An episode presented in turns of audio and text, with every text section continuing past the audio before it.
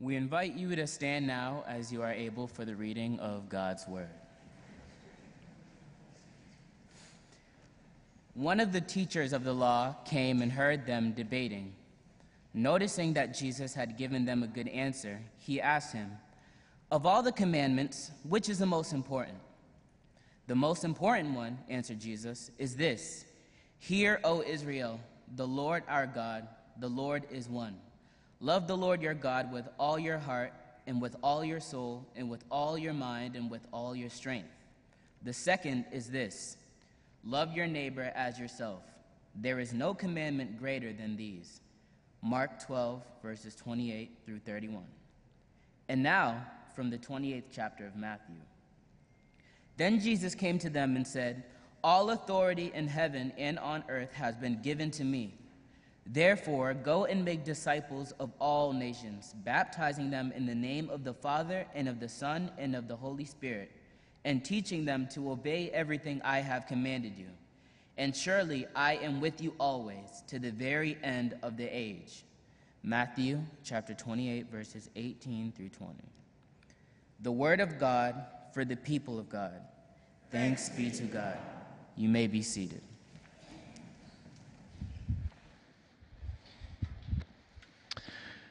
Good morning. I want to say hello to all of you who are watching online and on television. Thank you for being with us this morning. If you're in the room, would you please give our online television audience a big hand?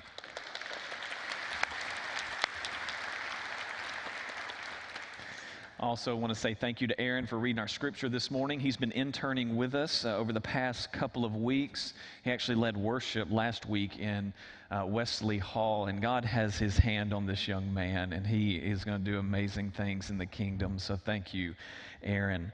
Also, uh, this week is another week, I think, where it's instead of uh, where in the world is Waldo, it's where in the world is John Ed. He is on the road speaking, uh, so keep him in your prayers. I think he had three different speaking engagements in a row, so keep John Ed in your prayers as he's out ministering and being a servant of the gospel. I Also, want to say uh, welcome to a very special guest we have this morning, somebody who has been so good to us here at Frazer and then me and my family. And I'm so thankful for his leadership in these difficult days that we're in. And that is our district superintendent, Jeff Wilson, who's with us right back here in the back. Would you please make him feel welcome?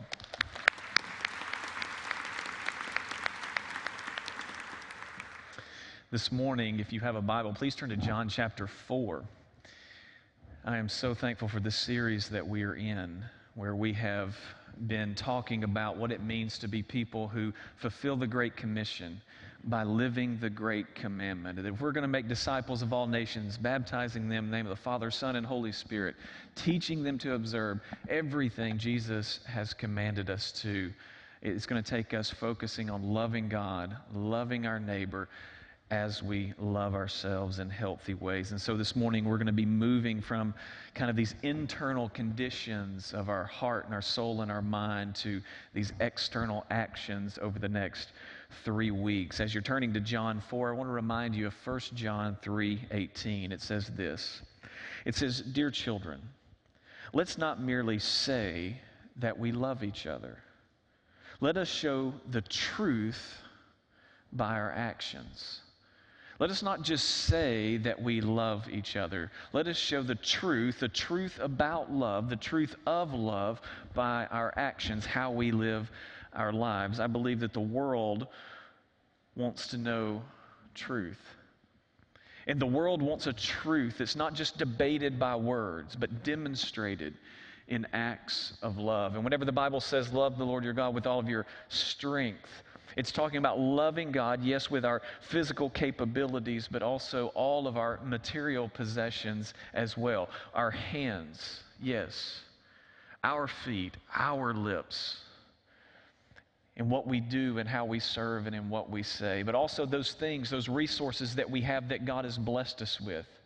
How do we use our car, our house, and even, yes, our money to love God and to love others and to serve God and to serve others. I believe we get a powerful case study here in John chapter 4. And what I want us to do is I want to make four observations about Jesus here, four things that we see him doing. Let's start in verse 1. We're going to read a lot of scripture this morning.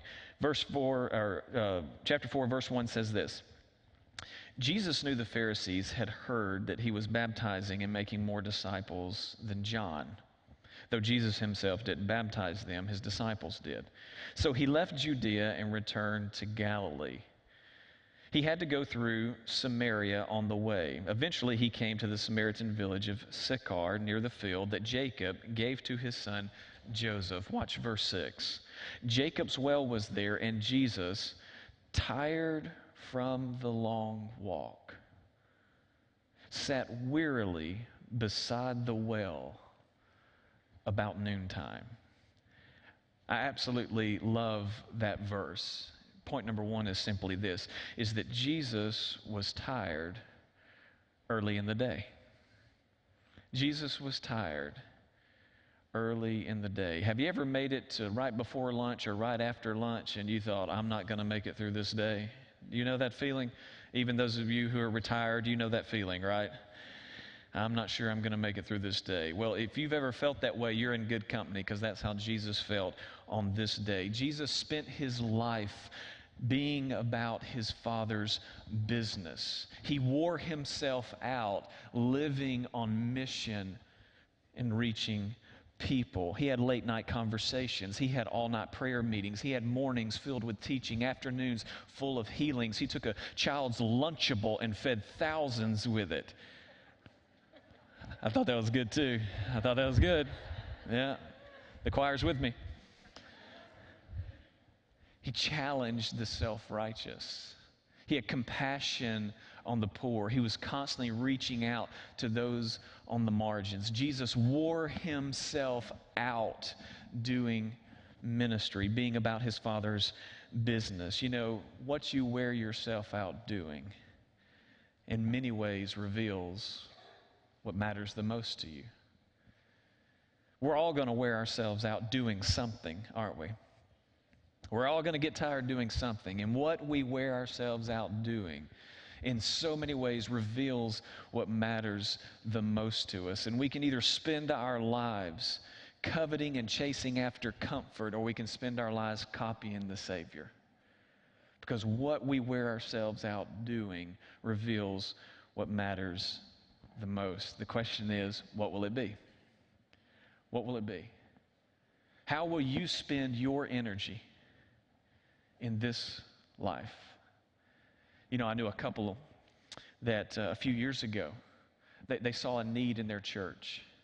The need that they saw was that it was kind of hard for people to connect to Sunday school classes and small groups. And it was actually their experience whenever they had first come to the church several years earlier.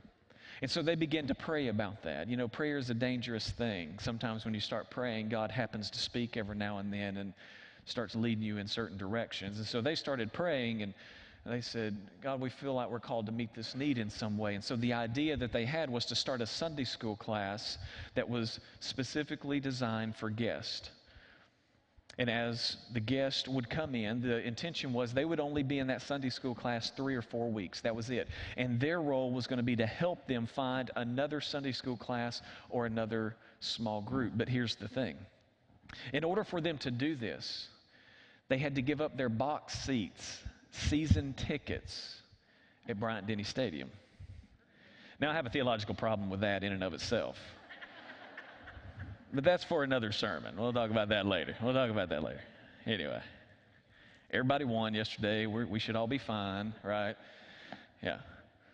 They had to give up those tickets in order to do that class. And I'll never forget what they said. They said, you know, we're, whenever we go down for the game, it's a wonderful thing. We enjoy it, but we're so tired. We either spend the night or we drive back and we get back really late and end up missing church. And we feel God calling us to put our energy into helping guests connect here. You see, we're going to spend our energy, we're going to get tired doing something. The question is, what will it be? What will it be? Jesus was constantly about his Father's business. And we have to ask ourselves the question how will we spend our time and our energy? But the story goes on, verse 7. Soon a Samaritan woman came to draw water, and Jesus said to her, Please give me a drink. He was alone at the time because his disciples had gone into the village to buy some food. Notice the disciples are off getting food. He's asking for a drink. Point number two is simply this it is that Jesus asked for help.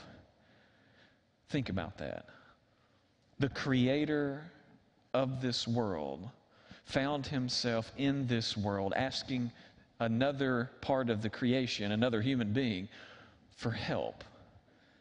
Can you give me a drink? Jesus not only teaches us that our fatigue in many ways unmask what our faith is really in, but Jesus teaches us that every servant needs support. Every servant needs support. While the disciples are away getting Jesus food, he's so tired, he can't even walk into the village. He just sits down on the desert beside a well.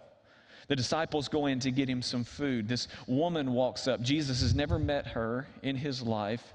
He crosses some serious boundaries, social and cultural boundaries, in order to even speak to her in public. But his throat feels like the desert floor he's sitting on, and he asks for a drink of water. Would you please give me a drink? Jesus shows us that loving God with all of our strength does not mean we're always strong. Loving God with all of our strength does not mean that we're always strong. In fact, many times it's in those weak moments, those moments when we're tired and we're exhausted, that God does some of His most amazing work in us and through us.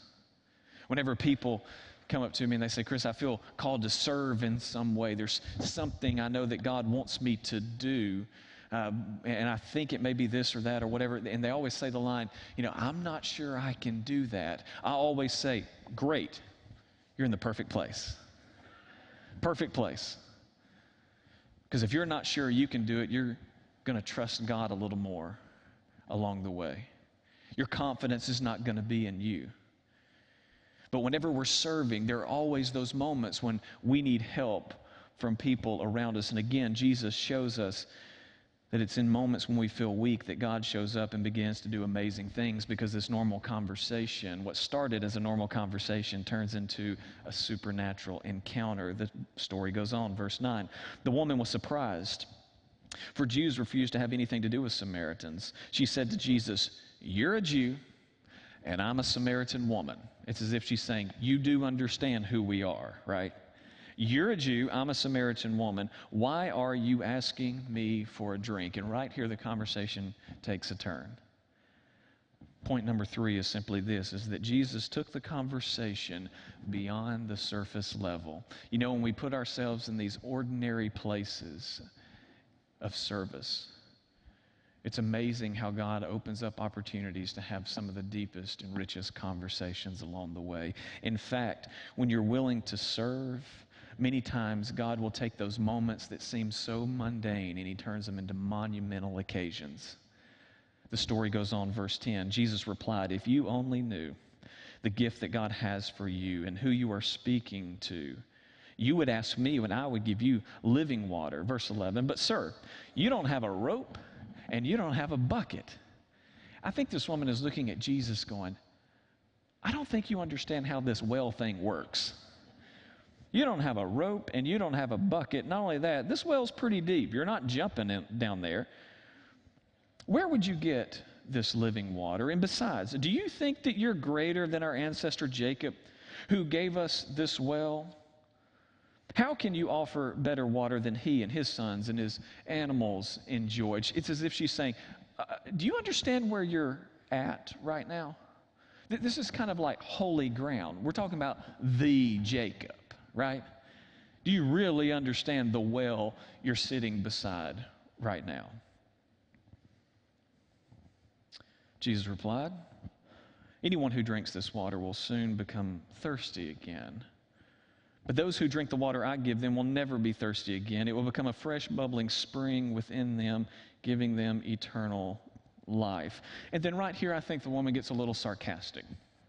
She says, Please, sir, uh, give me some of this water, and I will never be thirsty again. And I, I won't have to come out here and get water. She said, If you have some of that water, I'll take it. And I won't have to come out here with my bucket and get water and take it all the way back in. And right here, I think Jesus wants to get her attention a little bit. Look at verse 16. He says, Go and get your husband. Jesus told her, I don't have a husband. The woman replied. Jesus said, You're right. You don't have a husband, you have had five husbands. And you aren't even married to the man you're living with now. You certainly speak the truth. Sir, the woman said, you must be a prophet. Now, right here, we need to be very careful. I want you to notice what's happening. What started as a surface level conversation, will you give me something to drink, has now gone in a completely different direction. Jesus starts talking about living water, and it's as if he needs to get her attention. And so he brings up this point of pain in her life. Now, here's where we need to be careful. So many times, as Western readers, what we read into this text is that this woman was divorced five times. I'm sorry, the text does not say that. It does not say that. More than likely, what has happened is that this woman has been having to live under the Levirate marriage law for a long time. If you understand the Levirate marriage law, you understand the book of Ruth and the story of Ruth and Boaz in the Old Testament. The Levirate marriage law was simply this is that when a woman and man were married and the husband died, the woman became the responsibility of the oldest living male relative in the husband's family. Common practice happened all the time. We have to remember that many times men would, would be older and the women would be younger. And so, this woman who was married to her husband, odds are, what happened was that he passed away and became the responsibility or married her husband's oldest living relative. And then he passed away. And then he passed away. And then he passed away.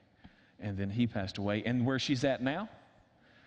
She's living with a man she's not married to, which is probably the next oldest living male relative in her husband's family.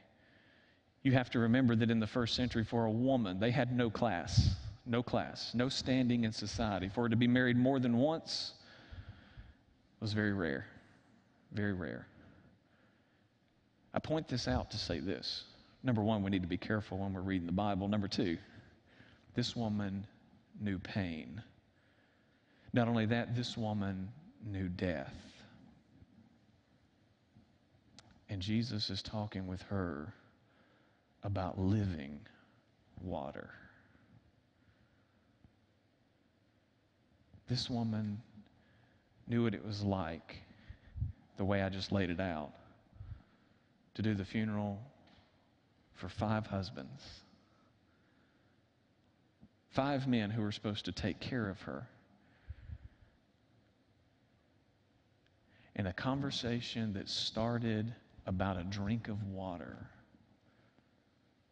is now about a widow who knows loss and pain and life. You see, when you're willing to serve and just be about the Father's mission, you're going to get tired, but you never know the moments that God is going to give you, the encounters God is going to give you with people. So, this conversation, again, goes from water. Now we've moved to her own life. She says, You must be a prophet. So tell me. Notice where she goes next. Jesus is not shaming her. Notice where the conversation goes next. He p- touches this point of pain, then verse 20. So tell me, why is it that you Jews insist that Jerusalem is the only place of worship? Notice the conversation goes from water to being widowed to worship. She brings up worship. Jesus touches a point of pain in her life, and worship is the next thing she wants to talk about. She says this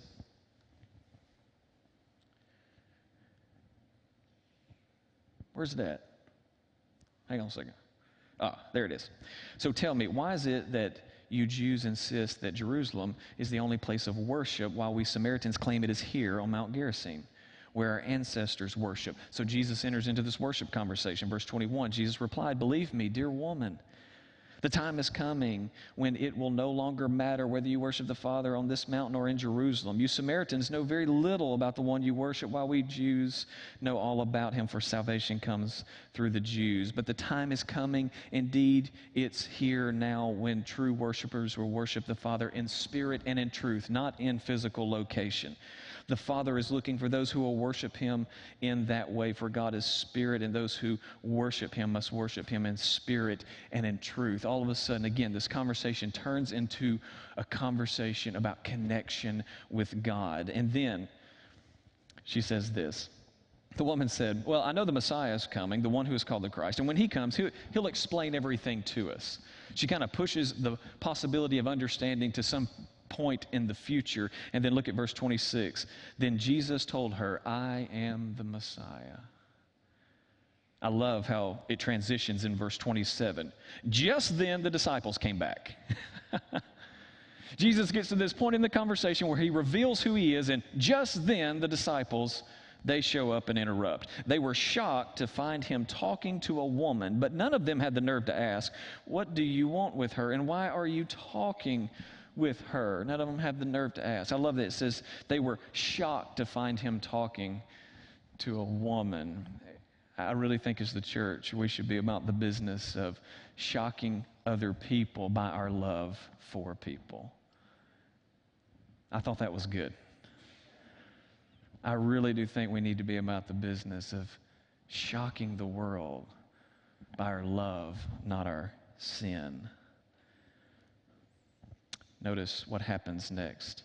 The woman left her water jar beside the well and ran back into the village, telling everyone, Come and see the man who told me everything I ever did. Could he possibly be the Messiah? A conversation where Jesus is tired and worn out, that was about water, turned into a conversation about this point of pain in her life, turned into a conversation about worship. And now, even though Jesus is fatigued, faith is blossoming in this woman and a miracle is taking place in her. Verse 30 So the people came streaming out from the village to see him. Meanwhile, the dis- disciples were urging Jesus, Rabbi, eat something.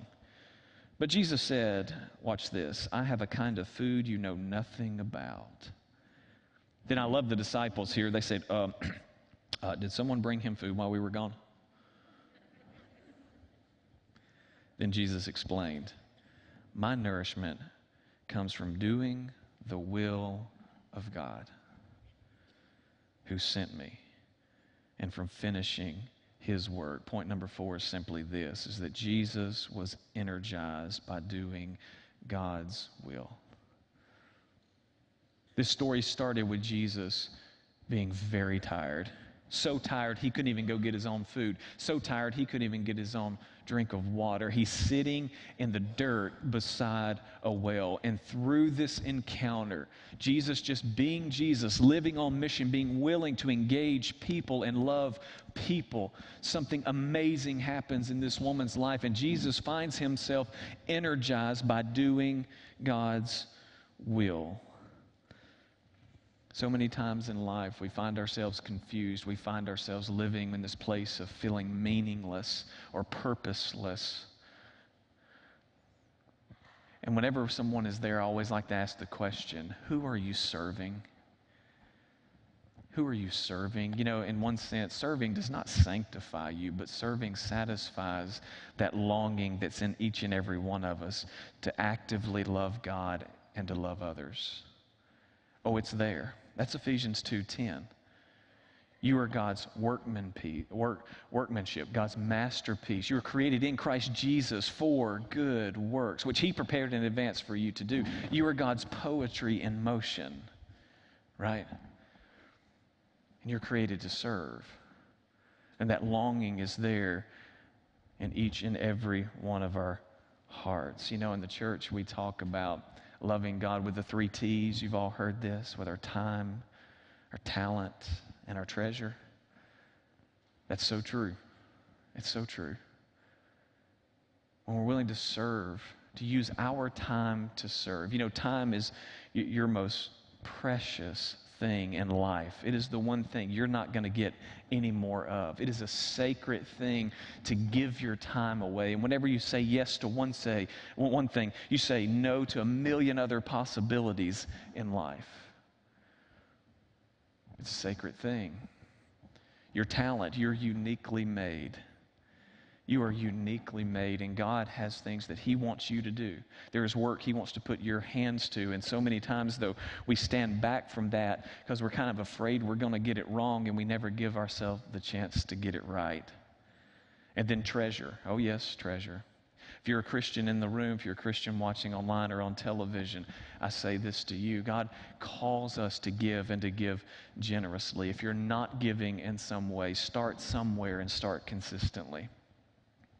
It's always my advice. Start somewhere and start consistently. So many times in life, we, we kind of set our life around a number that's in some kind of account somewhere. And when it hits that magic number, whatever number we've determined, then we get to go into this magical land called retirement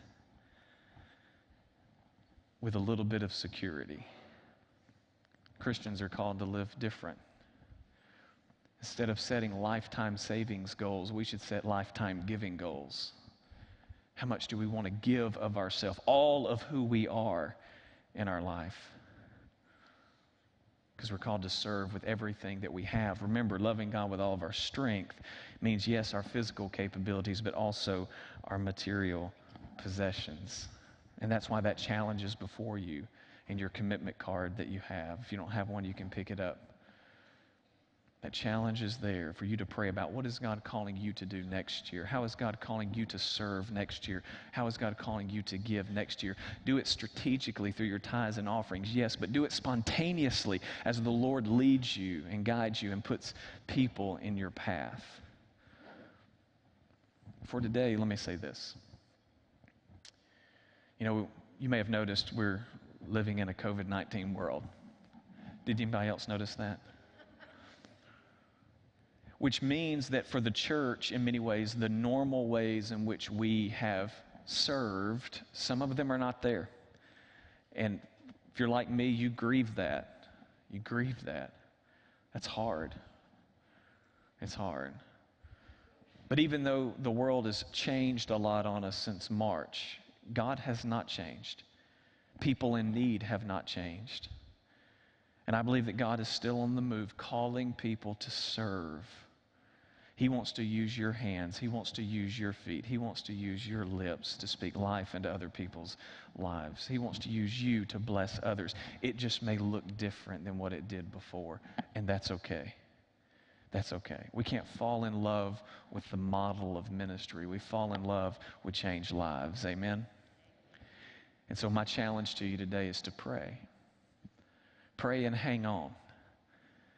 Pray and ask God, how is God, how are you calling me to serve now? God did not push the pause button on serving in some way. He's still calling us to be the church and to be the church here and to be the church now.